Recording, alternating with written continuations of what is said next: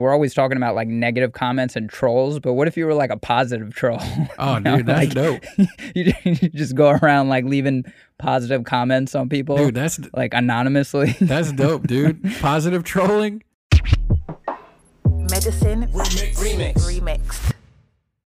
It's Been a long time. Shouldn't have left you without a dope pod to step to. Step, Step, step, step, step. What it do, Remix Crew? It's your boy Reesh, the MCMD. It's your podcast, Medicine Remix. And we're back after a long hiatus.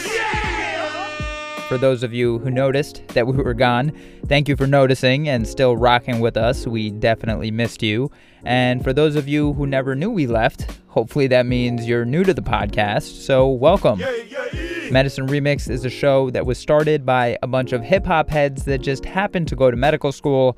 And basically, we created this mixtape style of podcasting to try to deconstruct our experience of modern medicine, as well as the mysteries of the human experience in general through the lens of pop culture. Uh-huh. We like to say it's like Radiolab meets Radio Raheem, Dr. Drew meets Dr. Dre, WebMD meets Urban Dictionary. I like this right here. But if you're new to the show, I think you just have to listen and experience the uniqueness that is Medicine Remix for yourselves because I honestly don't think we sound like anything else out there, if I do say so myself. If I do say so myself, if I do say so myself. Thanks, Jay.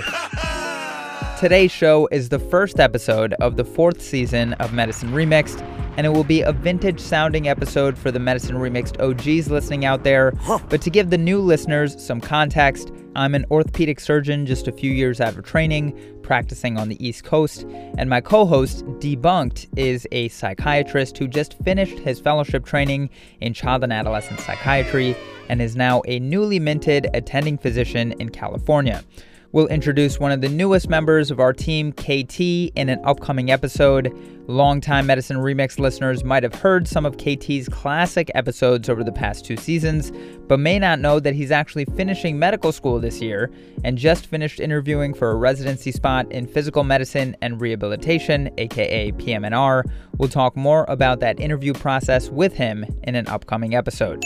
Today's episode was recorded right around the new year and starts out with me and Dee catching up on how it feels to be a new attending, the importance of being a good teacher, and then we get into a really interesting discussion about, quote, mental health diets and simple ways both children and adults can drastically improve their mental health as well as the mental health of others around them this year. And finally, we touch on how to get yourself to do things that you don't want to do in the pursuit of greatness. I hope you get as much out of this episode as I did. I think there's something in this one for everybody. A lot of great laughs and insights to kick off the brand new season of the one and only Medicine Remixed. So you're done with fellowship now, and you just Yeah. started your first attending gig in California, like pretty much full circle. Like you're pretty Yeah. much back, like where you grew up for at least part of your childhood. Yeah, like I, I don't bother correcting people here. Like you know, people be like, "Oh, you you know, you you're back home," and it's like, eh, kind of. Uh, but yeah, I go. I mean, you know, mainly because I moved around so goddamn much. But uh, I spent all my undergrad here, so uh, I think kind of loosely, I've always considered it home, just because I, you know, you kind of grow up in college, and yeah, shit, being gone so long on the East Coast and then coming back, I, I can't really say like there's not a whole lot of nostalgia besides like maybe the campus, but it, it, it, it's kind of cool uh, in the sense that like I, I, I know the lay of the land. Um, I run into people every now and again, but yeah, it, as far as like the, the actual job itself, that's probably the the craziest part is just like being back in the driver's seat and feeling like, oh, okay, you know, I, I'm calling the shots now, at least, you know, but uh, to be fair, man, uh, my fellowship program, it's it's like the gift and the curse of having a fellowship program that, or being in a fellowship program that doesn't have a whole lot of oversight, is that you're, Yeah. you're doing your own shit anyway. And it's terrifying when you're there, but, or when you're newly minted kid in, in the mm-hmm. workforce. It's sort of like an abusive parent. Oh God. Right. You know, like as a kid, it's like, oh, that's terrible. Like, oh, your, your parents are so mean and neglect, not necessarily abusive and like physically abusive, but like just neglectful. And then you turn 18 and you're like, oh, I'm grown already. I've been cooking and cleaning for myself since I was fucking eight. I'm a grown ass man, dog. And it's like, yeah, well, you didn't mm. have time to be a kid. It's like, yeah, but I was I was busy being an adult. And then, but then you reap the benefits on the back end, you know, because you're fucking ready for the real world. And it's kind of the same thing. It's it's uh it's, it's kind of weird. You, you you wonder how much of your training was sacrificed Right. because you were busy just trying not to kill anybody or you know cause any major problems. But at the same time, you're ready to hit the ground running. So Sure. that's been kind of cool. And actually, ironically, um, I got a text message from a former med student of mine while I was in fellowship. Uh, this young man was finishing up med school. He had just applied for residency and he, he, he had matched in the same program that I was in for uh, residency in psychiatry. And uh, we were just talking about billing one day, or uh, no, we weren't talking. I was talking about billing, and and he was he said something to me like, "Oh yeah, my dad's like a radiologist or something, and he's always on my ass about billing, and he's always like talking shit. Like people don't like med students don't know shit about billing, and it's really gonna be like you know the cause of their demise because you know like no one's teaching it, and it's becoming a bigger problem. And just randomly, he was you know he just said, "Hey, can I like reach out to you sometime so we could talk about billing?" And I, I, was like in between patients, I was like, "Yeah, man, sure."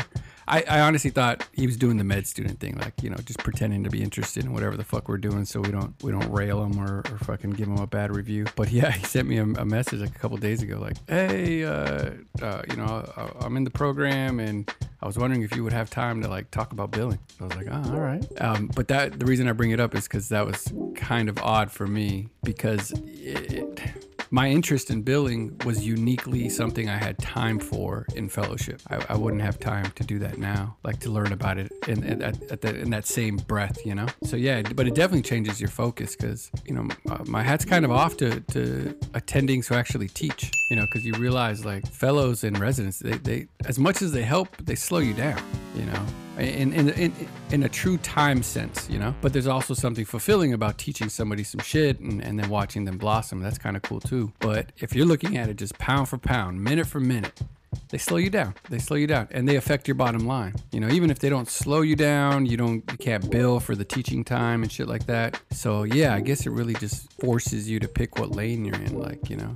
Are you are you just about the, the money? That's cool if you are, but it's hard to pretend Right. that you're about that teaching life, you know, when you're really not. Because at the end of the day, you have a family, you have shit you need to do, you have responsibilities, you you want to get out of work at five or at six or at seven or whatever it is. You got shit to do, and then you want to go relax. You don't want to have to double back and go over somebody's work and review notes and do shit like that. Um, it costs all that costs Yeah. Time. Um, so that True. that's been the interesting juggle for me is you know because I'm like part time faculty, adjunct or whatever. So I don't I didn't know this, but like if you're part time faculty, you get paid more money than if you're full time faculty. Really? Yeah, yeah, yeah. And Why is that? Um, it, it's just the nature of academic medicine. Um, so if I'm part-time faculty, I don't have as many requirements to spend doing academic shit. So, but Okay. in the world of academic shit, if my resume says part-time faculty, well then the doesn't look faculty as good. Right, right, right. They, you know, stick their nose in the air at me because I'm only part time, and I don't give a fuck. So, you know, but it, it. Right. it means something in the world of labels and shit in the academic uh, realm. So, if you're full time faculty, they block off time for shit like research and teaching and shit like that. So technically, you're not as profitable. So they pay you less. It, it just seems ass backwards because anytime you think, oh, part time, full time, you associate part time less money, full time more money. But it's it's just the opposite. So it's just funny to me because like people care about that shit, and you know the the university that we're affiliated with is like a big university, so uh, people want that on their resume, and I'm just like, oh, you know, and and they'll ask you all the time, like, oh, you ready to go full time? Nah, I'm not. I'm I'm good because the pay cut's actually pretty substantial, actually. And the more you look around, you realize how much. I mean, you get paid shit for being full time faculty com- compared to you know Yeah. just being a physician doing your thing. But which is fucked up because it becomes like what do they call that? What do they call that when when when like uh, you take all the the smart people for brain? What do they call it? Brain trust? No. No, like like uh, for example in India, like we're taking all their engineers. What do you call that? There's something where ah, man, it'll come to me. It's basically like siphoning of smart people, and you get that same sort of thing in, Okay. in, in medicine, right? Like if you pay somebody enough money, but they also are very good educators, it sucks that there's going to be a, a draw on that source of people that potentially could really you, you just start to realize the importance of good training. And if you you come out and you're fucking in debt you're in over your head you're you know half a million dollars in just student loans can hanging mm-hmm. over your head. And you, you know you've given up so much of your life already and you're you know you're in your early 30s or you know god forbid you know your early 40s and you did a bunch of extra training and fellowships and shit. And then you're behind the eight ball you're running out of time in terms of just being able to start a family and you know and then you think i, I gotta make money i gotta pay this shit back and there's no real room to actually teach and you know, at the cost of your income. So it's just a real, a first world problem for sure, but a real problem nonetheless. You know, I, I think it's uh, it puts people in a precarious position to decide, do I really like to teach? Because it's fucked up. You, you'll get a kick out of this. In my office, I had my my resident teacher of the year plaques Yeah. And I only put them up because I had them in a box and I was cleaning up around the house and I opened it and I was like, what, what am I gonna do? Hang this up in my house? So Sell it on eBay? I, I- yeah, yeah. So- Somebody would buy so- that. Somebody would buy that shit. You know they would. You know I would. I would. I would just to do it. Yeah. Um, which reminds me of a funny story. When when I was in undergrad here, uh, the guy that lived in our apartment had got his PhD, but he didn't live there anymore, and they mailed his PhD to our apartment. And, Oh, and we, we opened it, and it was on a, like on a fucking in a frame and everything, and uh, this, we're this is kind of fucked up, but we we just took a sharpie and we we, we crossed his name out, and we and we, we put our we put our names on it, What? Multiple names multiple names, and we hung it up in on the one, on one diploma. This is how it works. Yeah, it was a team effort. It was a team effort PhD. But uh, Player haters degree right there. Boy got his PhD, player haters degree. Certified. first first team, first team. We, Yeah. we were uh so but it, it, that's funny because I, I really I, I didn't had these these plaques and I, I didn't it's not that I didn't want them I just it felt weird to have them like what am I gonna do with them like I, I would feel bad throwing them away but I don't I also don't want them uh, so they, I had them in the car and randomly I, I took them down and I had them sitting in uh, next to my desk at work and finally one day I was just like you know what I'm just gonna put them up and dude when I tell you that I was shocked that people cared. It was kind of weird to me how much people cared. Like I, I'd be talking to people and I could see them looking over my shoulder at the wall, and like they, they would change. Like so many times I saw like a change in their posture or uh, where the conversation was going, or it was just weird. It was really weird, and I thought, man, Man, when is this guy gonna teach me something? this motherfucker has all I these come here plaques, every day. and he don't teach me shit. I just got these on eBay. I don't, I don't know what you're talking Yeah, these are made out to Peter Chan. These aren't mine.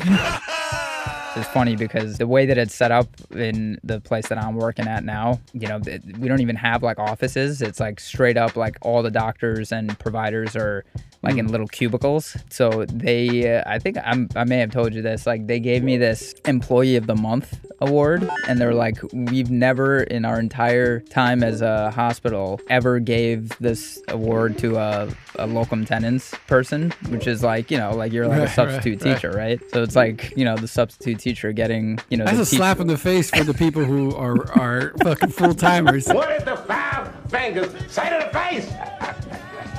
what? Yes, Like that's- the bar is very low That's there. fucked up. Yeah, that's But they're- like, nah, we like this guy who's not here all the Yeah, time. We yeah. like that guy. Yeah. no, but like they were like, we just felt like you know we couldn't not give it to you because all the staff like you know loves you. We keep getting like unsolicited you know compliments about you from patients. Patients are only requesting to see you, so we felt like we had to give you this. And so like I have that um, you know pinned up in my cubicle, like which you know nobody will ever see. But it's Yeah, like yeah. maybe I should sell it on eBay. Right, I don't know. Maybe, maybe we could start a whole fucking trend. man. Uh, yeah, no, but that's it's a bit of a sort of vote of confidence internally to get shit like that. Like I, I had something sort of similar, like an employee acknowledgement thing in the hospital as a fellow, mm-hmm. which they're not supposed to give because technically we're not employees. You're right. But I had the same sort of feeling, like you know, that's cool. That's cool, especially when you're not fishing for it, right? That's I think that that's what makes it better. Because I think I told you in med school we used to have those. Uh, what were they called? Like strong recognition or something. yeah, something like that. Yeah, yeah, like a strong work award or some shit. Well, anyway, uh, I caught a resident when I was a med student giving those cards to the patients, like with Oh, his damn. name already filled out. So like really fishing. Yeah. Yeah, yeah, yeah. And, and you know, he didn't say like, "Oh, please give me five stars" or whatever, but he would be like, "Oh, here, you know, uh, this is um." He just slipped it to him like he was like, you know, like buying drugs off Yeah, the yeah. guy. like, No, it- just like it a was- slick. even more sinister than that. More sinister than that. It was like you know, and if you were happy with your service, you know, you know, fill one of these out. It helps out, but it, it helps you out. Like is what he, you know, Mm-hmm. what he should have said. And I remember being like, "Ugh, that's gross." Like, Yeah. why? Why would you even want that award if you did get it? Like, it's not. It, like, you might as well like put mints on their pillow and then your card. Like, it- what? Like that's not cool, man. I, I just remember being kind of blown away by it. Like, wow. But Yeah. at the That's same why time, a lot of these like even like these like top doctor awards are just all bullshit, you know? Yep, I always trip out on those. Uh, like when you're on a flight, those Mm-hmm. uh, what you know what I'm talking about? Like the uh, Yeah. Like the in-flight magazine. yeah, yeah, and it's got like the like like best doctors award or, or Mm-hmm. recognition thing, and it's always got like you know dudes in like tailored suits. Yeah, exactly. Yeah, it's always so funny to me. I wish I knew more about pens because they're always holding a pen, and I'm like, I bet you that pen's expensive too. Like, fucking everything about this is Like a Montblanc. yeah, yeah, yeah. Everything about it is so pretentious. I'm like, you fucking assholes. But Yeah. but t- that being said, if I got a phone call telling me I was gonna be in one, I'd be there. Yeah. Course. I don't know, man. I, I think it's it sort of gives me like this Mother Teresa complex. Like I, I have these these patients that they're good people. You know, most of them are hardworking people, honest people. Um, they're probably it's probably not in the cards for them to be millionaires anytime soon, or some of them got some pretty rough gigs. You know, had a rough life, and it's it's funny because I oh, I'll give you an example. I I gave a kid a book. Kid likes to read, uh, at least that's what he told me. And I just happen I I, I buy books. I, I probably spend like I don't know a hundred bucks a month of my own money on books Really? that I give away. Yeah, yeah, yeah. Oh, to give Um, people. Yeah, yeah, to give to uh, to kids Nice. and so and I'll I'll I'll write something inside like you know whatever. Uh, but I always sign it your friend and then you know I put my name. And it'll have and it's literally like a one liner like sometimes so short like uh, you know be better do better you know something real Yeah. short.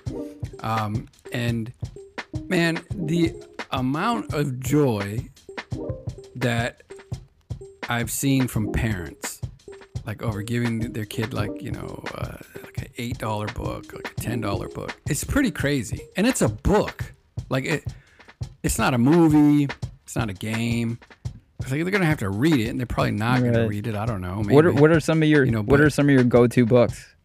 there's there's a series um, by Jocko Willink, the former Navy SEAL, um, uh, Way Mm-hmm. Yeah. of the Warrior Kid. Oh, okay. Yeah, yeah, he's got. I think that series has three books, and then he's got like a cartoon book that's actually kind of cool. I think it's like uh, about slaying the dragon. But the, the reason I, I I like that series of books, The Way of the Warrior Kid, is I guess there's a, a, a series of books out there like Wimpy Kid or something. yeah. yeah. Well, this one's pretty much like that, but like on steroids. It's you know, it's a fucking former Navy SEAL, and basically Right. he just has. It, the, the themes are just super cool. You know, one of them is about the kid spending all summer with his uncle, and his uncle's getting him in shape and shit. And then he goes back to school, and he's like gonna teach kids. Oh no, he's gonna show off to his friends about how many pull-ups he could do. So he goes and he bangs out like eight pull-ups or something, and his friends are like, "Damn, this kid's a mm. beast." And then the new kid in school was like, "Hey, what are you guys doing?" Like, you know, just being a nice new kid. Hey, what are you guys doing? He said, "Oh, we're doing pull-ups." And this kid's like, "Oh, can I try?" And the kid bangs out like 25. And and, and he's like, "Oh man, you know, like, is, is that a lot?" And and the kid's like, mm, "Yeah, but you you probably practice a lot." And he's like, "Oh no, I've never done pull-ups before." So like, so, so basically, you know, the kid's confidence is in the shitter. You know, he, he worked out all summer to do eight pull-ups, and this kid bangs out 25. And and then the whole theme of the book just goes into like instead of being enemies with this kid, he like starts complimenting this kid, and this kid starts like showing him like what he does, and you know, uh, like you know, little tricks that he's learned, and and how he gets better at stuff, and it, it's just interesting in the sense that they're just cool lessons that are wrapped up in this the cladding of it, the outside of it allows you to still be sort of masculine and to still be physical and to still be competitive and to still still be all the things that people are trying to demonize now, like this idea of like toxic masculinity Right. and all this fucking nonsense. Right. Um, you know, because oh yeah, sure, on paper all that sounds good, and then when you're a man in the house and you're screaming like a little girl because you're afraid of a spider, well, nobody wants that. You know, there's no woman that's like that's the kind of man I want. You know, like that's that's not how it works. So, I I, I worry about that, but with some of these kids, it's just kind of cool to give them something to just prop up both ends and just let them know, like, no, man, you, you still you should be physical. You should be being strong is good. You know, being tough is good but you don't have it doesn't have to be at the expense of another person and a lot of these kids just don't have it man most of you know i trip out how many times i read a note and obviously i'm in psychiatry Right. but i'll read a note and it'll say uh, you know ha- the kid has three brothers and four sisters and lives with his mom and then that's it. Like there's no mention of dad. Like it, it, it's almost like it's not even an afterthought. Uh, is dad alive? Like is dad involved? Is he does he live next door and doesn't care? Uh, is he in prison? There's just no mention. And i trip out on that because it, it almost feels more natural to say oh kid lives with mom end of sentence versus kid lives with dad. That kid lives with dad almost begs a follow-up like where's their mom you know? So i trip out on that and I, I try to be sensitive to that and understand that like a lot of these kids just don't have direction man and they just don't know how to do it they just don't know how to do it. They don't know how to be young men. So I, I try to take those opportunities, and and then there's other books. You know, I have some stuff geared towards the girls. Um, my, in in I guess sort of a knock on on my options for the girl books. There's some books about anxiety is are generally the ones I give to girls because you know you just especially these young girls like 12 to 16 man i mean it's it's wild but a lot of them are anxious and self-conscious and you get a lot of sort of like budding like eating disorders at that age you know? So yeah but i just trip out man like how how grateful you know some of these families are for just just little stuff. But yeah i, I don't i really don't know how to sort of reconcile wanting to have that kind of time to spend with patients and and then not having the time to actually teach and do stuff like that. It's it's a, it's a good problem to have i guess but yeah i, I, I, mm-hmm. I could see how sort of teaching somebody something that's useful Right. because you can feel that you know because you're probably teaching all the time whenever you're around a resident or a fellow or or Yeah. a med student technically you're teaching all the time but to your point it's different when you when it sticks right like you see like the the the sort of the, the heaven split when they get it like oh yeah that's dope okay yeah that makes sense that's a cool way to to remember that or a cool way to approach that or it's different like the the air is different when you make Yeah. a breakthrough like that and that's cool that's cool but that requires time man that requires a lot of time Yeah. No, you know, it's when you're mentioning that, and I'm thinking about, I guess, the double edged sword that is um, social media. And I think that could be a real, I mean, it, it's a vehicle that, that I know doctors are using now, and it's not always very well done. And a lot of times it is kind of like self serving, and it, it just maybe starts off with the right intent and then turns into something else. But you know, I think that that could really be, if done well, you know, great avenue to kind of do that teaching and scale the unscalable. That time that you don't have, you know, with each patient, and then you know, you start building building a following from you know patients that are not even your yours that you're you're kind of talking about a lot of these you know common themes. So that, that's one thing I wanted to ask. Like, do you see any similarities with the the patients that you saw in in the deep south versus like on the west coast? Yeah. Uh man, that's oh man, that's a tough question. Um geez, uh you know, honestly, I think the common denominator is poverty, man. Um just kind of the ills of of poverty is is really cuz I mean, I see some folks out here in, you know, really rough conditions and I've actually had, you know, other physicians and and therapists and stuff come up to me and and kind of jokingly ask like, yeah, like are you are you shocked by like how poor your patients are here? And it's like I was in the deep south. I was in the poorest part of probably the poorest state in the union. Like, no, like, no, I'm not shocked, not at all. But just kind of the ills that come with just being poor. It's, I think that's probably probably been the common thread, to be honest. Yeah, it's you know, there's unfortunately a lot of hurdles that it it, it boils down to nothing other than like these people are poor, and that's just hmm. part of their life and part of their problem and part of their Right. struggle. And you're not going to fix that with a pill. And that, you know that's hard. What does that manifest as then? Like, is it mostly depression, anxiety, both? anxiety. Anxiety yeah.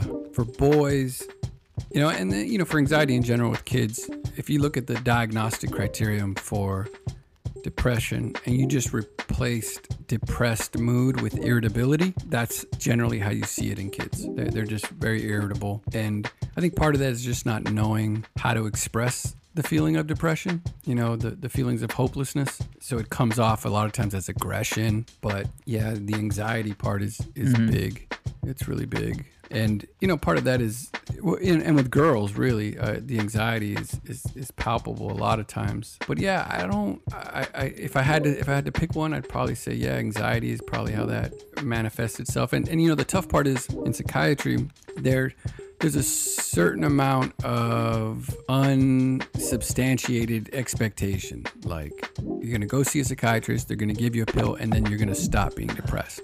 It, it, it, it's, it's sort of in the same suit of general medicine, right? You come in, you have an infection, you take a pill, and the infection goes away. Like, that's what that's your expectation. And does it work every time? No, but the algorithm is pretty good such that it works most of the time. And that's not the same in psychiatry because you can give this pill and it certainly can hit the right neurotransmitters and potentially set up an outcome where you're gonna feel better but you're Right. you, you also still have a terrible life. So that's sort of like having a wounded patient who has an infection and you're giving them antibiotics but they're also rubbing shit into that same wound at the same time. And it's like dude you're not gonna get better. Mm-hmm. Like sure, it might it might get better because you we're pumping you full of antibiotics, but you're you're definitely lowering the chances of you getting better by continually soiling that wound. Well, the equivalent would be if you're depressed and you also have a terrible life, that medication may actually be helping, but it's not going to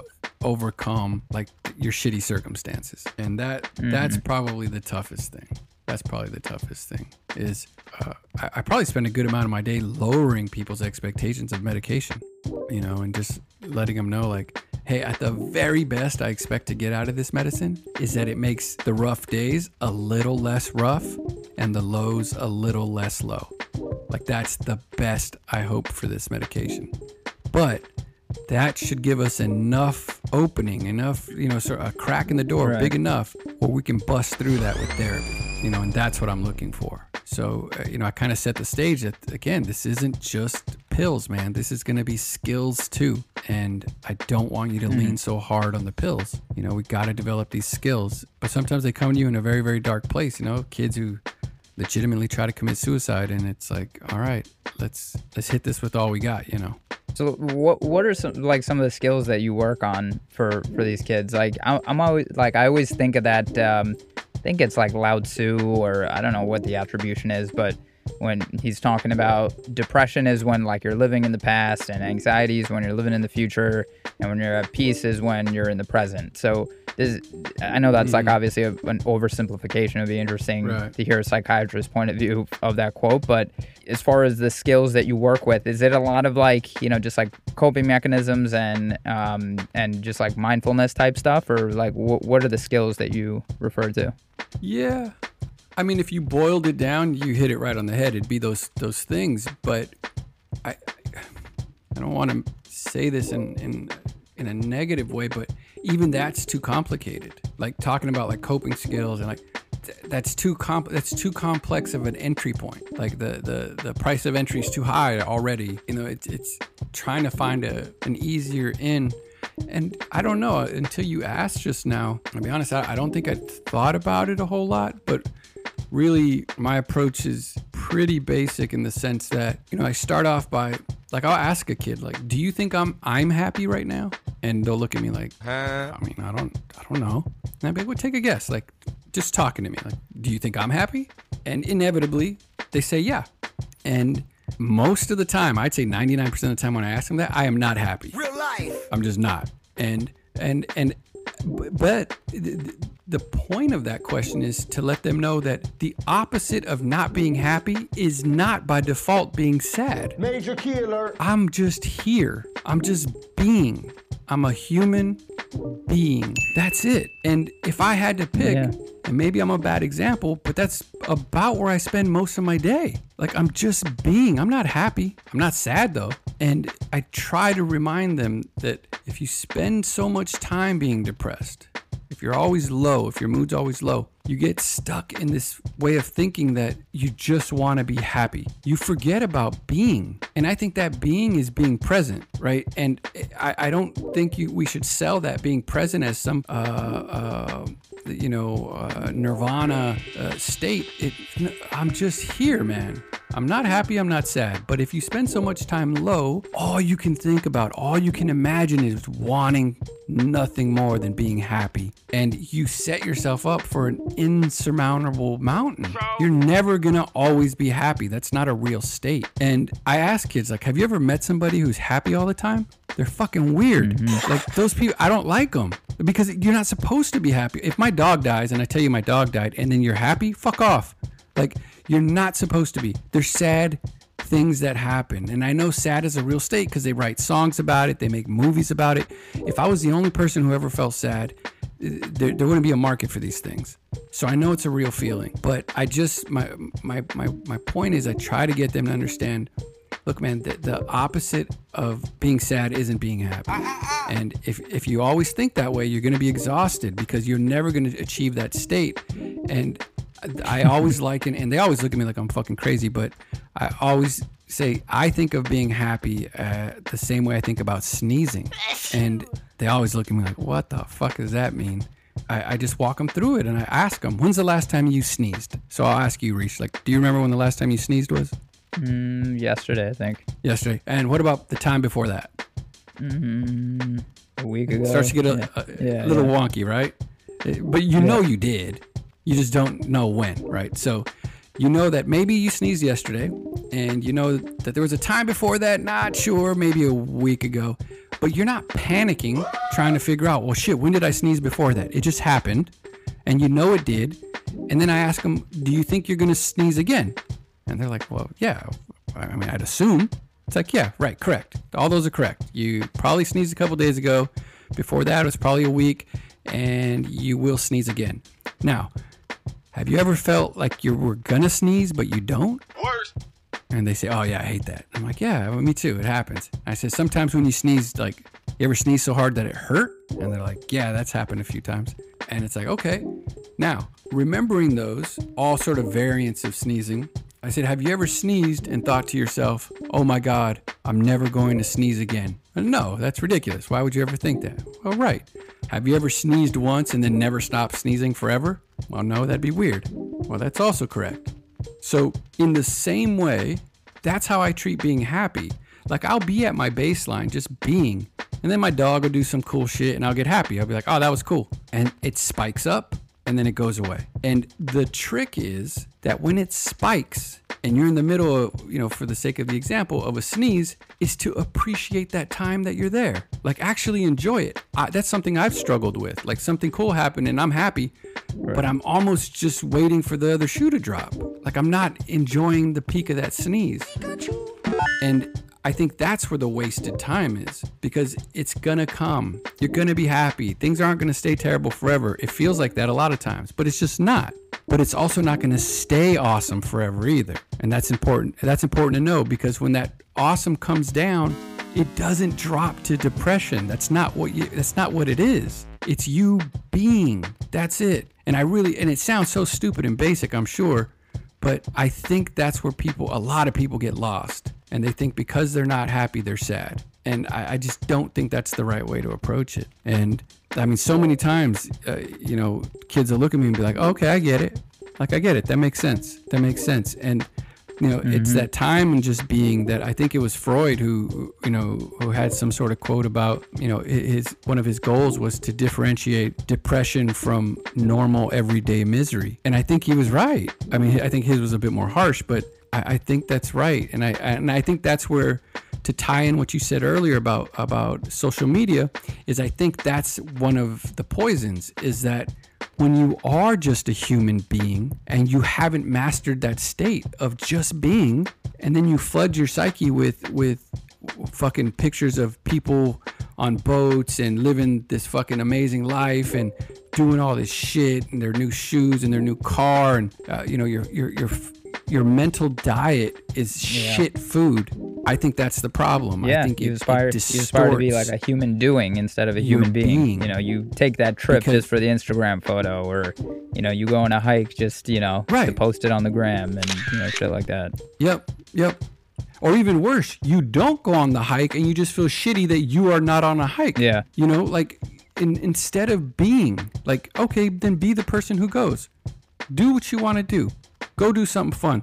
Or just accept that you're not doing those things, you know. But instead, it, it, it becomes this this on or off switch. No, you have to be happy or you have to be sad. And I, I think you know that's and then you know add in being a female and there's all these other dimensions right all these you know uh, physical attributes and requirements and how you look and your hair and your eyelashes and your eyebrow and all this other shit the inroads to misery are, are plentiful at that point. You know oh your ass isn't big enough. Oh you know like all the all that shit. And you're just being bombarded with it. And i think you know i i just try to impress upon kids like nothing about being 14 you couldn't pay me enough money to be 14 Yeah. again.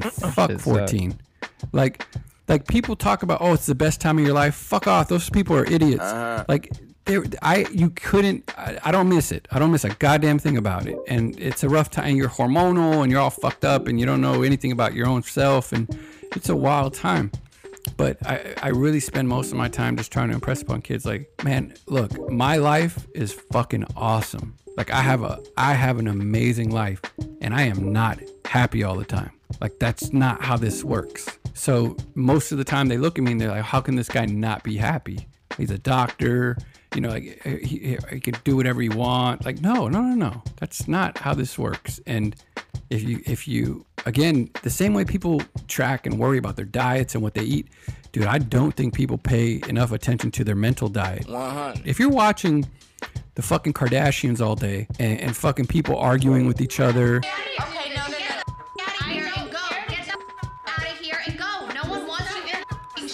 And watching Maury Povich and oh uh, you are not the father motherfuckers crip walking and shit. Like just misery right? Andrew, you are not the father. if you're doing that all day you're taking in a mental diet of shit and that's going to affect you in the same way taking in a physical diet of shit would affect you. And I, I just really try to impress upon these people like man you are so much more in the driver's seat than you know. And i'm not trying to sell you the secret that if you just sit and think of fucking bounty that you're going to get it. No no no no. That's not how this works. You know that's thinking coupled with doing right? That's uh who's the fucking guy who stole all the ideas the kite? And franklin? Was that benjamin franklin? Was, was he was he Yeah. the thief of ideas? Um I don't even know if that's Was he or Edison? Edit, or I, one of those guys? fucking all of them probably. Einstein. um, like I, I think you know if you're really, uh, you know, getting to the core of it, one of those thieves had a quote like, you know, That someone else probably said. yeah, that, that they, they, they fucking stole from somebody, and it was something about like you know, uh, like uh, luck is when uh, like opportunity puts on work clothes or something like that, or when opportunity meets preparation. something like that. But it was something about overalls, and I, I, I don't, and basically it was saying like, yeah, you can, you can't think your way somewhere. You're gonna have to think and do your way somewhere, and uh, you know, ha- having them understand that that if you're just feeding yourself a diet of all these things that you're thinking about and don't have. I mean, that's a recipe for disaster, man. So if you combine that with uh, with being poor, right? So you don't even have money to access that class uh, uh, on on sewing, so you can make your own clothes because you want to be a fashion designer. Um, if you don't have a ride to go to the YMCA to practice basketball, if you're afraid to dribble outside because there's fucking drug dealers and gangbangers and and, and they're gonna steal your ball and fucking beat you up, like you can't like what a fucking recipe for misery. You know what I mean?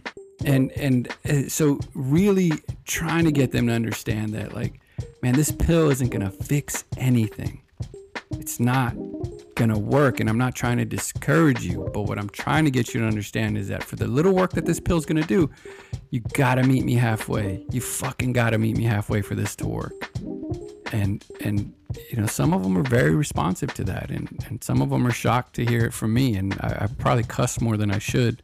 I spend a lot of my time apologizing before I talk in front of parents because I just don't have better words.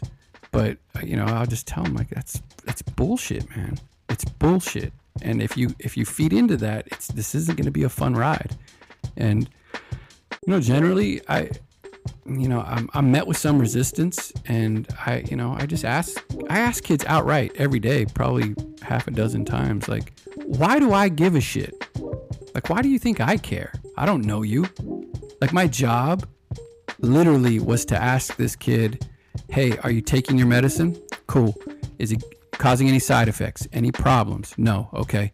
Do you want to hurt yourself or anybody else no okay any questions for me no okay well thanks for coming i'll see you in a month that's my job believe it or not Whoa. but i'm not happy with that and I'll ask him, so why bother? Why, why am I wasting my time talking to you? Why am I eating into my time where I should be writing notes so I don't fall behind? Why am I going to be eating uh, a pack of peanuts and fucking beef jerky for lunch because I can't go out for lunch because I spent my time talking to you? Why bother? And I don't think I've ever gotten an answer. And they're like, I don't know why. And I just tell them because we live in the same place. Like, I want to look, you know, if, if a kid's, you know, 16, I, I say to them, in two years, man, I'm going to look over to the car next to me at a red light. And you know who's going to be driving that car? You are. Whoa. And I pray to God that when I look at you, you see me and you say, "Oh shit, oh, that guy used to be my doctor." Like, "Oh, that that's a cool dude right there." And I hope that I'm gonna look at you and be like, "Damn, that used to be my patient. That kid was fucked up when he saw me, man. He's come such a long way." What I'd rather not have happen is you turn and look at me and be like, "Oh man, that used to be my fucking doctor. Fuck that guy." Man, you corny. And I would hope I don't look over and see you getting pulled over and arrested or slinging dope or out tricking. Like, we live in the same place. I, I would, I, I hope and pray that I live around people who got some goddamn sense. And I feel like if I don't express that and let, and I tell them all the time, I'm just a dude. I'm just a guy. Like, when I walk into my own house, there's times where literally I have to stop myself before I walk into the door of my own home and uh, say to myself, don't be an asshole. Major key alert. Because I'm coming from work like frustrated and mad and my own baggage and and I, I'm a fucking doctor. And, and even worse, I'm a psychiatrist. Like this should be programmed into me already. But it's not. Mm-hmm. I'm just a guy. And you know, I have to give myself a pep talk like, hey, you know, it's the holidays, like have some cheer, like be happy, say something nice about the tree, like I like don't be a dick. And I have to do that. So if you if you think about that, somebody who does this for a living still has to do that. Well, you got work yourself. Uh-huh. You know, and at the end of the day, we share the same space. And, you know, if I can give you a little bit of hope or, you know, in some weird way serve as an example as a guy who's still working on his own shit, then I want that. And I want that for you. And that's why I care. So maybe it's a little selfish. Maybe it's a little selfish, but it, it's, again, what I would hope somebody would do for me. And is it gonna work every time? No, man. Nothing works every. My fucking Netflix doesn't work every time. But when my Netflix doesn't work, I don't grab my TV and fucking throw it out the window and say, "Well, fuck that TV. The Netflix didn't work once." No, I have a plan. Right? I log out, I log back in, I unplug the TV, I plug it back in, and my plan works most of the time. Well, that's what you want. You want a plan that works most of the time. And you got to find out what that plan is. And you got to find one that works best for you. And no, it's not going to work every time. That's stupid. Nothing does. But shit, man, we got to have a plan. You can't just fucking willy nilly try to freeball this thing. It ain't going to work. It ain't going to work. And, I, you know, at the end of the day, all I'm preaching is structure, you know, and, and that's what most of these kids don't have.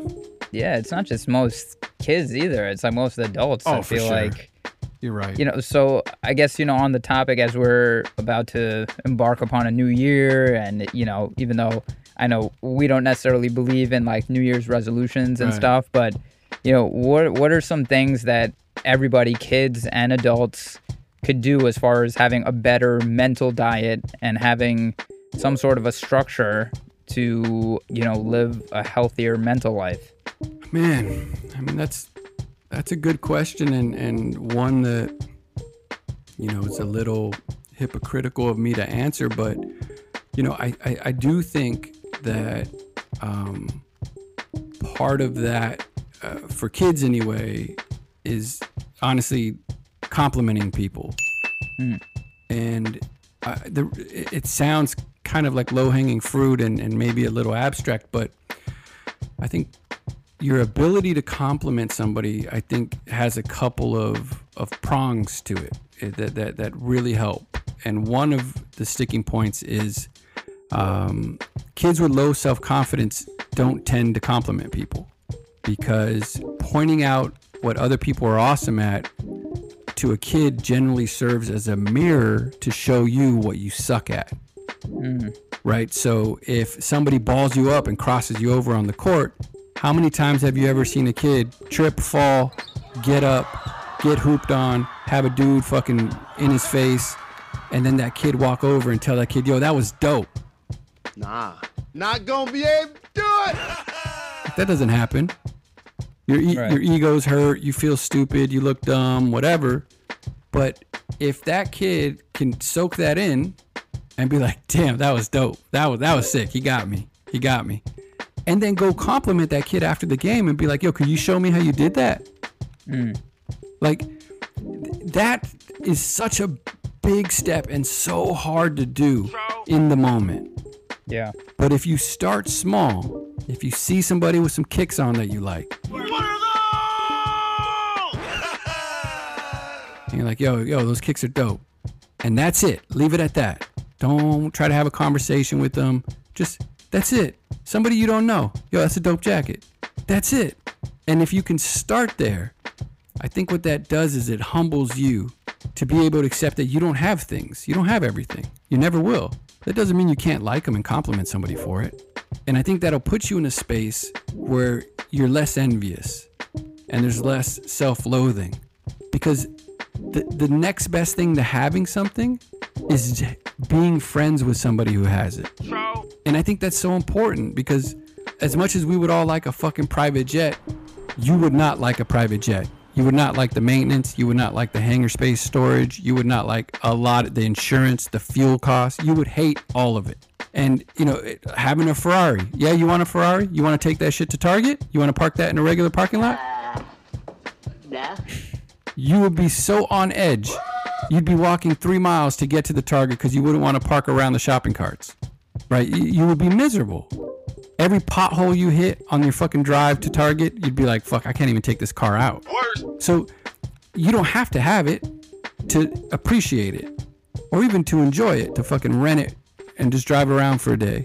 But people get stuck in this mindset, this weird mindset of scarcity. Like, if you don't have it, well, then you're you suck and your life's miserable and No. Uh, There's so many stops in between. You could be the guy that knows everything about Ferraris. There's something to be said for that. It's cool. You're fascinated by it, the engineering, whatever. But that's not why people want things most of the time. They want things so they could be admired by others. And if you can, it's like slowly pull yourself out of that. And I think one way of doing that is complimenting people. And and d- does that mean that you know, oh, you're gonna make friends and someone's gonna give you their Ferrari? No, it doesn't. Of course. But I think what it does is, one, it sort of removes the barrier between you and the person who has the things that you want. And most of the time, you start to realize they're just human beings. They have their own problems. You know, most of the time when people compliment you on something, they try to discredit it, right? If you tell somebody like, "Oh man, you sing really well," that most times people like they don't know what to do with that, so they start sort of like discrediting themselves, like, "Oh no, man, I, I, I've, I've been singing since I was a kid. It's, it's like." uh, My mom used to make me take lessons and shit. Like, but thanks, man. Thanks. Like, it's weird. It's weird. They try to like take the shine off of their own compliment. And I think that's important. I think it's important. You learn so much from that. You know, people sometimes people tell you, "Oh man, that's not a big deal. I can show you how to do that." And but I think that comes from a, a real poor sense of self and fragile ego and just brokenness. And I think you start off with yourself. And I, one big thing I tell people is just compliment people. Like that's just start there. I think that's like such good advice. That is not at all what I expected you to say. And now that um hearing you kind of talk about it and like my gears are turning, that, like some of the extensions of that are super profound because it might help our self-talk as well because like saying nice things to other people maybe will have an effect on how you talk to yourself because i feel like so much of at least like you know day-to-day misery of people Right. probably does extend from just that negative self-talk. For sure. so like by complimenting other people plus like the twofold effect that that has because like you know somebody else might be having a miserable day and when you compliment them mm. that could change the trajectory of their day. So not only is it helping you it's helping other people. And if more people just complimented each other in a, at, at a very you know basic level it could have really profound consequences for both parties. So i think that is a very easy way to almost make the world a better place Yeah. you know as corny as that might sound No, I mean shit. You're right. I mean, I, I, I don't think even I had thought about it in any sort of extension, you know, even that far. But yeah, you're 100 percent right. I mean, complimenting somebody, you don't know where their mental state is, you know, and it may be the dude in the Ferrari who's gonna go home and fucking shoot himself in the head, you know. mm-hmm you know and and I, you know back to our original point is that you you just kind of assume things about other people that instagram shit and all that but the reality of it is you don't it sucks because not having that stuff it's just such an easy out to say if i had all that stuff i'd be happy but i mean we all know that's just not true. Yeah. You know we just know it's not true. And and you know back to what we were talking about earlier about you know owning a house. Yeah it'd be nice to have a nice house on the hill.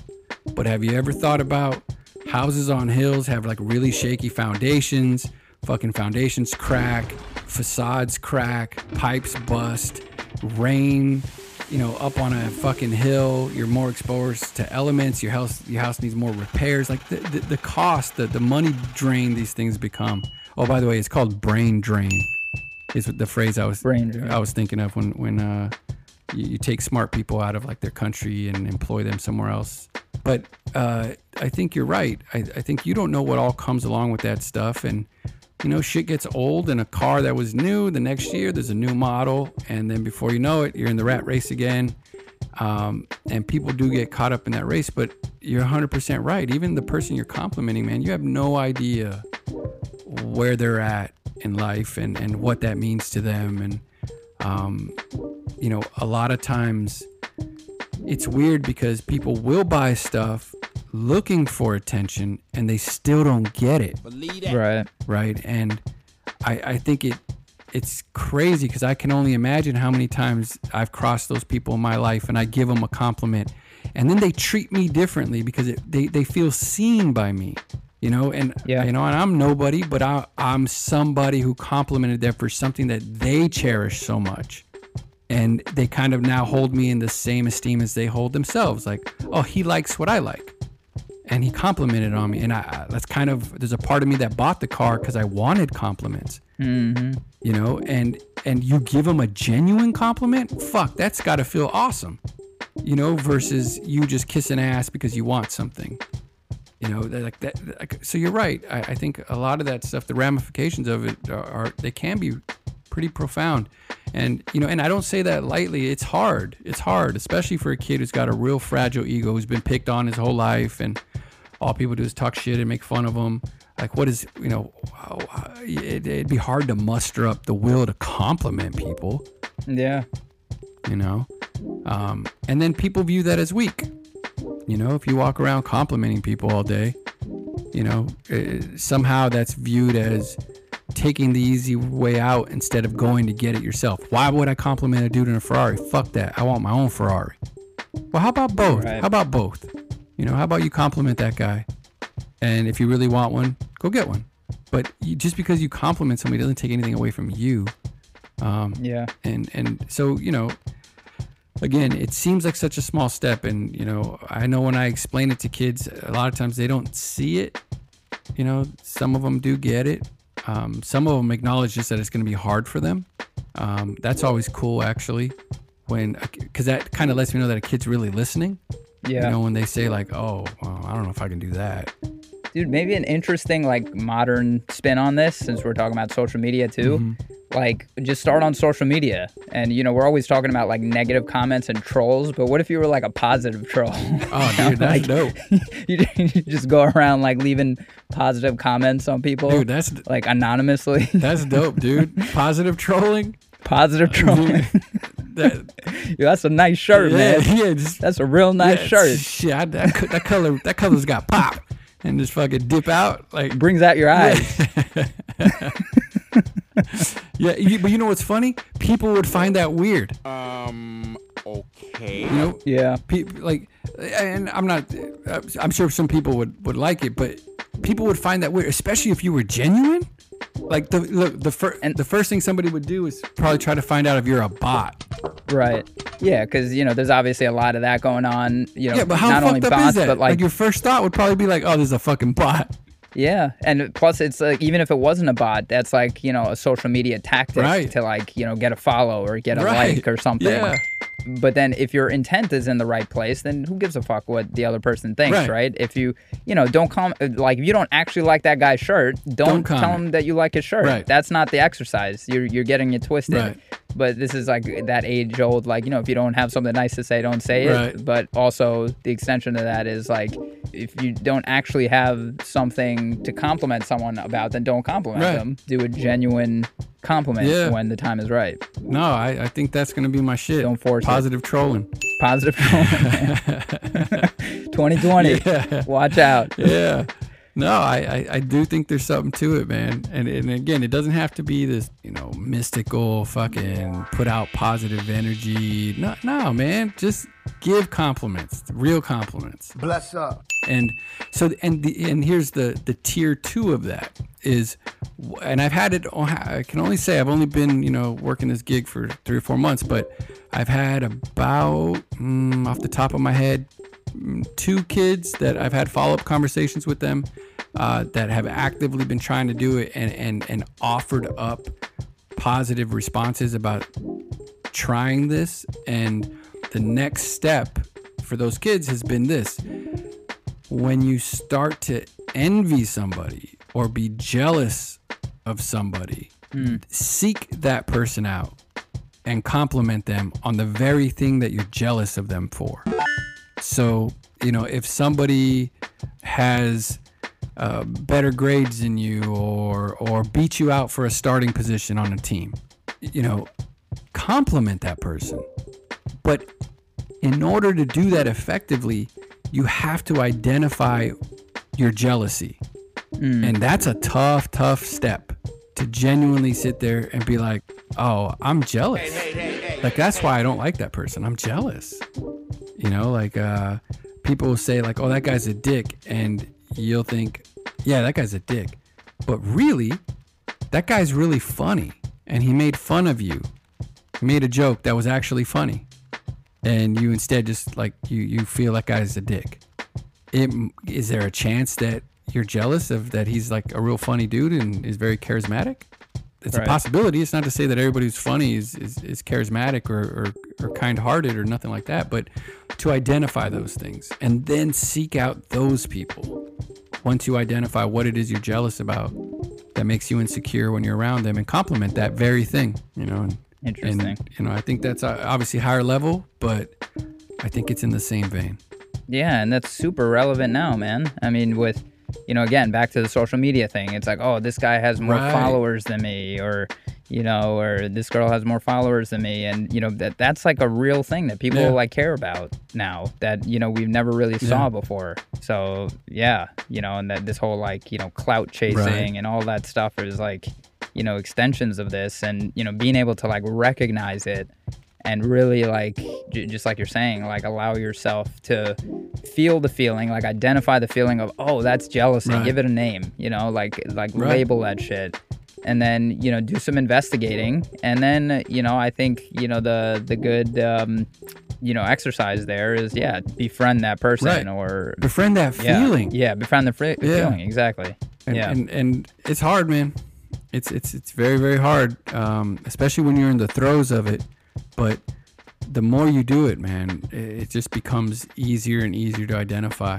and and and i just think it's such a invaluable skill especially for kids especially for kids Yeah, because then that you know gives you a really good foundation for adulthood. Because at the end of the day, like we're still dealing with the same shit we were dealing Oh, with sure. as kids, as adults. You know, like, and it's because like so much of this foundation was not laid down properly, and we weren't, you know, on good mental Yeah. health diets, like Yeah. as you put it. No, I I, I agree a a hundred percent. And you know, you know, f- fucked up kids become fucked up adults, man. It's just, eh, it's what it is. And and you know, if you think about just sort of neural development and and you know when the brain is is fully wired and and you know it happens at 25 you know and and that saying that that old saying you you know you you, you, can't teach a, a an old dog new tricks.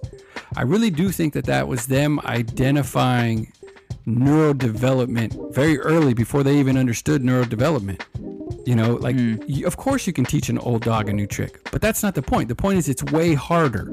It's way harder. That's why it's easier to teach a kid a second language than it is to teach an adult. You can learn Right. it. It's going to be slower and you're probably never going to be as good.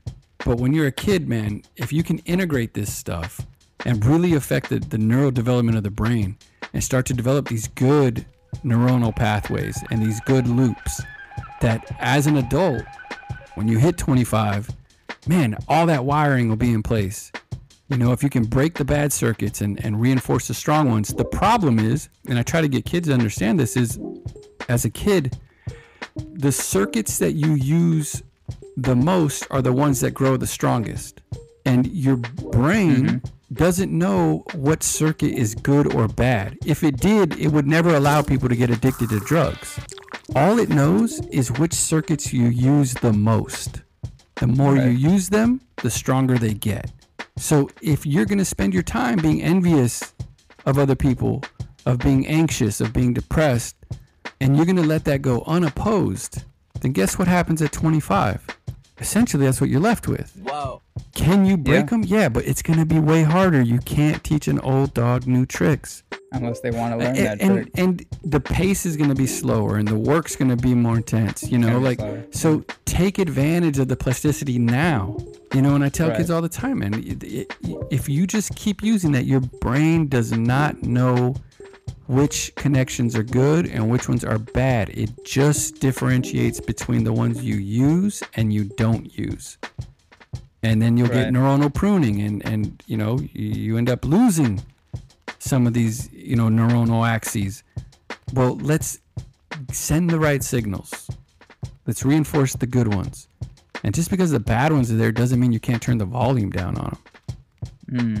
You know but i you're running out of time and we don't have to look too far to see shitty adults they're everywhere they're everywhere so eh, to pretend that those probably weren't shitty kids is not fair. They probably were shitty kids, but man, the it's just the cards are really stacked against them as a 40 year old trying to change these things. Yeah. You know, that's going to be really, really hard.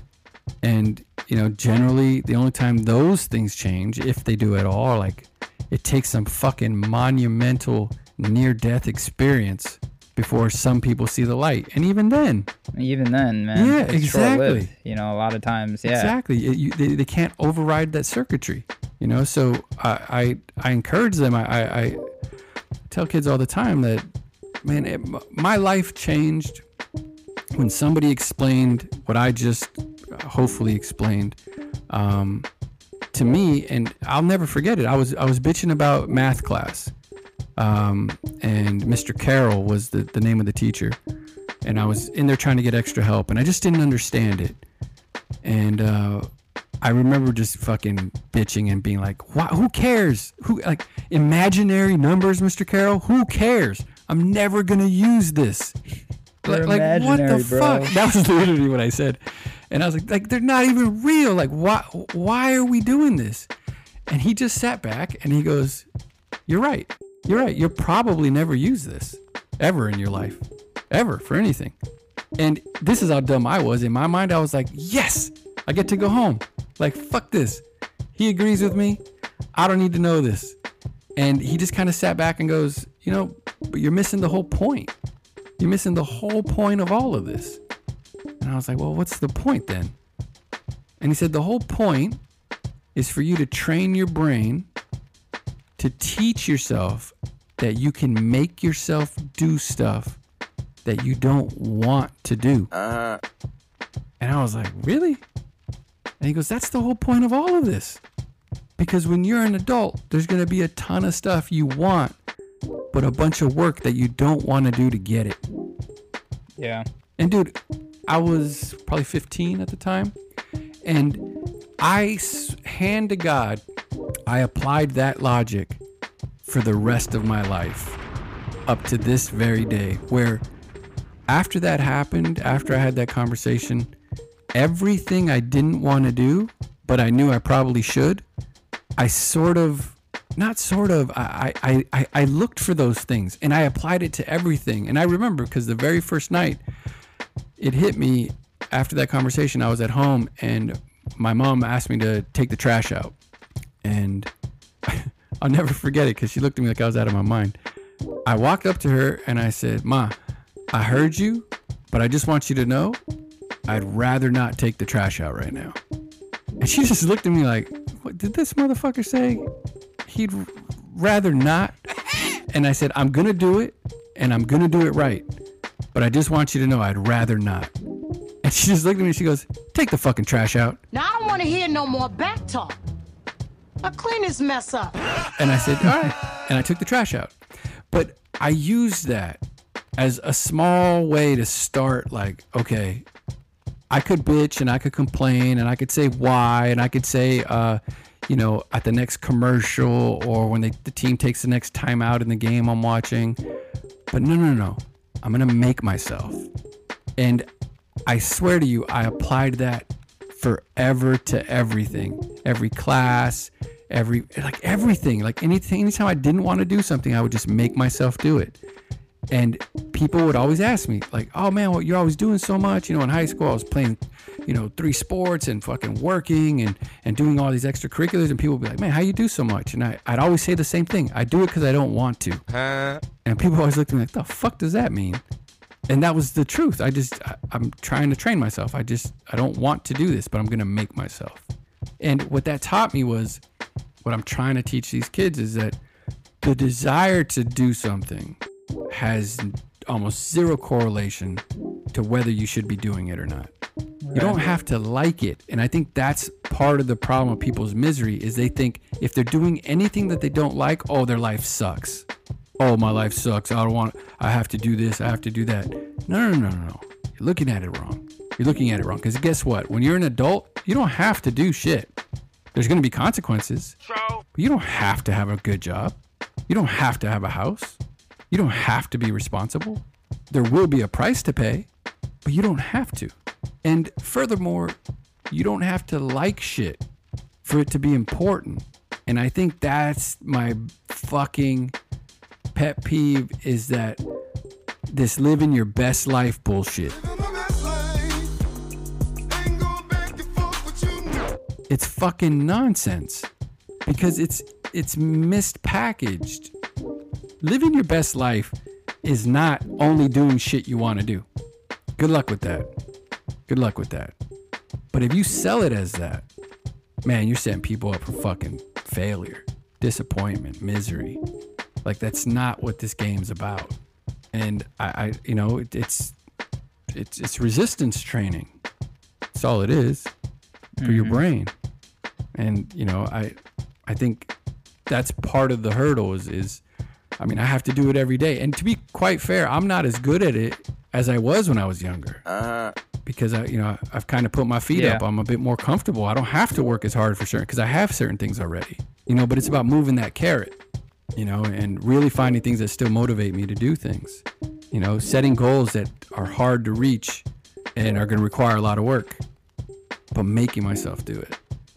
Yeah, kind of like you know what we're going through with Medicine Yeah. Remix now. I mean, you know, there's there's only so many hours in a day, and you know, but we know that it's possible, right? We were somehow keeping this afloat when we were, you know, not sure. putting our feet up, when we were the busiest we ever were, like in residency, trying to find those pockets of time, like in my call room in between cases to Right. record something, or in the parking lot in between clinic or before I went home, or you know, like you know, finding these pockets of time. It's usually when we are more busy that we become more efficient. You know, like uh, some of my friends now that are, you know, really high performers that have like recently had kids and stuff. I'm like, I couldn't imagine having a kid on top of all of this.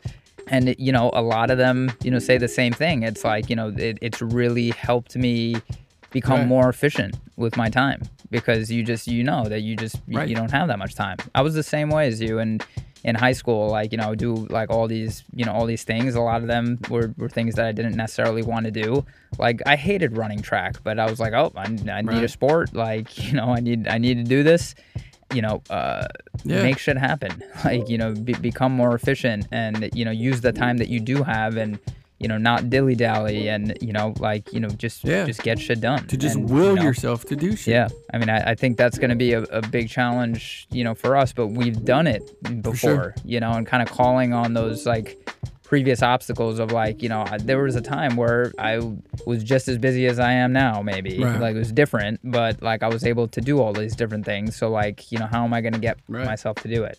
So yeah, because we have like a lot of a lot of aspirations, a lot of goals for you know where we want this thing to go. Um, but you know, starting small and realistic, and the consistency part is is the key, man. Just showing up, just doing it on the days that you don't want to do it the most. Right. Those are the days that are the most important. but the most you know? important, like you know, you hear so many greats. days. Those are the most important days. Just fucking making yourself do it, and understanding that that's real. Like the science is real behind it. That pathway, that neuronal pathway, is real. The more you fire it, the stronger it's gonna get. It's just science, you know. And like anything else, the Yeah, the less you use it, the weaker it's gonna get. yeah. You know, it's just a matter of doing it.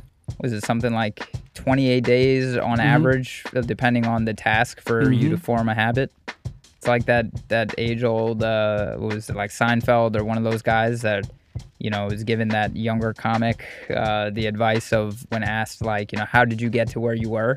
And he was like literally just get a calendar and your task is to you know write jokes every day. Not good jokes just Right. write jokes. And when you're done writing your jokes for you know an hour or whatever the time that you've allotted yourself that's when you get to get to put an x Right. on that calendar and your entire job is to not break that chain of x's and that's how you get to where where Yeah. i am today I mean, and, uh, For and that works for anything, man. It's just you know consistency is everything. One 100%. other thing I was thinking of too with the whole complimenting thing. I love you know the train of thought that you you set with that is uh, you know the 101 level is just complimenting Mm-hmm. someone. The 201 level is kind of identifying when you're like jealous of other people. I wonder if the 301 level is like not judging other people like that being like the mindful practice of Right. like you know just walking down the street I just feel like we're constantly judging other people and like almost that being like the Mm. Meditative practice of like you know not judging and then then sure. that too in For a sure. similar way as like you know what the complimenting does for your self-talk like judging ourselves is like one of the one of the biggest biggest things that slows us down you know? Like uh why did i say that shit on this podcast? Mm-hmm. like you know that this this oh well maybe let's just not put this podcast out because i i said some stupid shit versus like just not judging it and being like yeah i said that. I'm gonna put it out and uh, like that's it. I'm not gonna judge myself and now i can go faster. I can put out more podcasts so Right. that you know over time i'm saying better stuff in better ways and you know i'm more Right. articulate and you know i'm funnier i'm you know more charismatic all of those things because i'm not judging myself and it, like that is an extension of like you know not judging other people and uh, you know in turn i'm not judging myself Right. Yeah. No. I, I I think that's the case, and and you know, you know, further to your point is sort of showing people that you know I think one of the the, the, the fatal flaws with everything from sort of negative self-talk, you know, all the way to the other end of the spectrum of the fucking you know Me Too movement and all, like everything in between is that nobody's laying out a road to redemption after fucking up. You know, like people fuck up. That like to pretend that we don't mm-hmm. is so toxic, man. Is is a internal backlash because everybody's walking around pointing out everybody else's fuck ups, and I think inadvertently are fortifying this idea that you you can't mess up, you can't misspeak, you can't change your opinion, you can't fuck up, say it, and redeem yourself. Because there's this culture of like, oh no, they're gonna fucking they're they cancel culture. Instead of like, oh no, yeah, I misspoke and uh, or I was just trying to be funny and I fucking missed the mark, you know, or I was upset, or you know, I have my own shit that I was going through and I do realize that that was a fucked up thing to say and I did say it for sure, and I got to get better at that, you know, and I, I really do think that that's sort of the the undercurrent that that's really fucking things up is that now you know people are are afraid to say shit.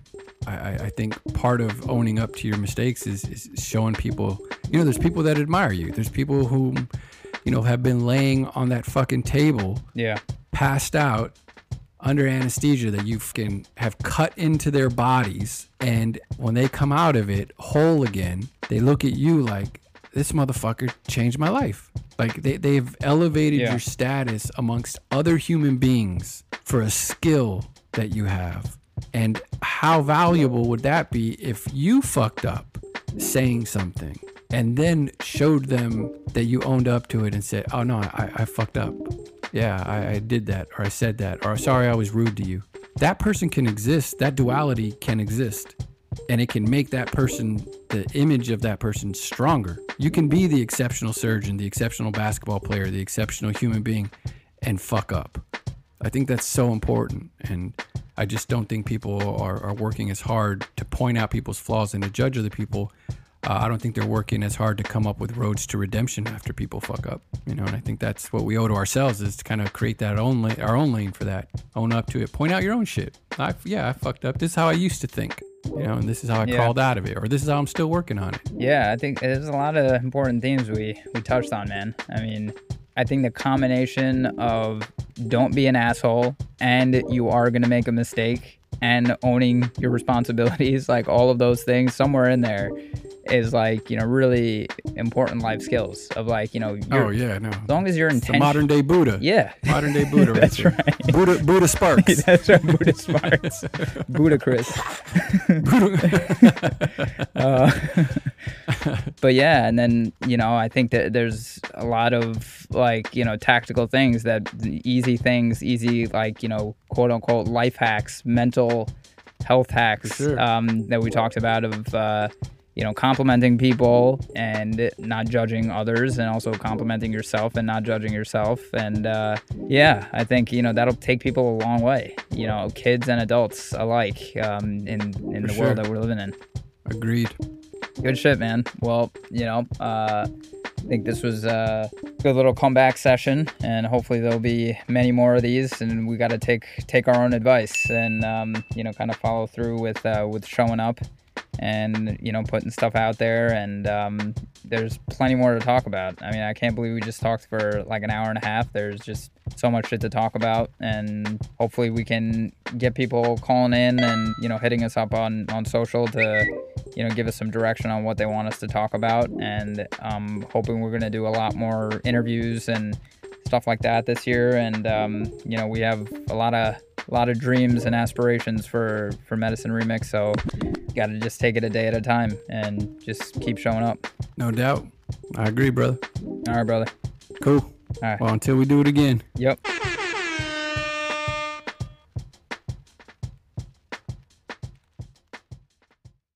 Medicine Remix fam, thank you so much for listening. Hopefully you found that episode valuable and or entertaining. And if you did, please consider sharing the podcast and writing us a review on Apple Podcasts. It would mean the entire world and would help us spread the word tremendously. And if showing us love isn't incentive enough, we'll be shouting out people that leave us reviews on future podcasts as well as on social media. So, pretty please, with brown sugar on top, consider leaving us a five star written review if you've been liking what you've been listening to so far. It only takes a few seconds, but showing your support will last us a lifetime. 100. This episode was mixed by yours truly, Reach the MCMD. Big shout out to Debunked for helping us with the editing on this episode, as well as the original production from our very own KT. If you have topics you want us to address, questions you want us to answer, or if you have comments about a particular episode, let us know by leaving us a voice message on Anchor. We love getting those, but you can also tweet us at Medicine Remixed, DMing us on Instagram, or sending us a message on Facebook. We'll have a link in the show notes to all of those platforms to make it easier for you. We love you, so grateful for your attention. Stay tuned for some amazing interviews and conversations we have on the chopping block for you this year. We're super pumped to be back. So much good shit coming from our studio to your ears on the best new season of the one and only Medicine Remix.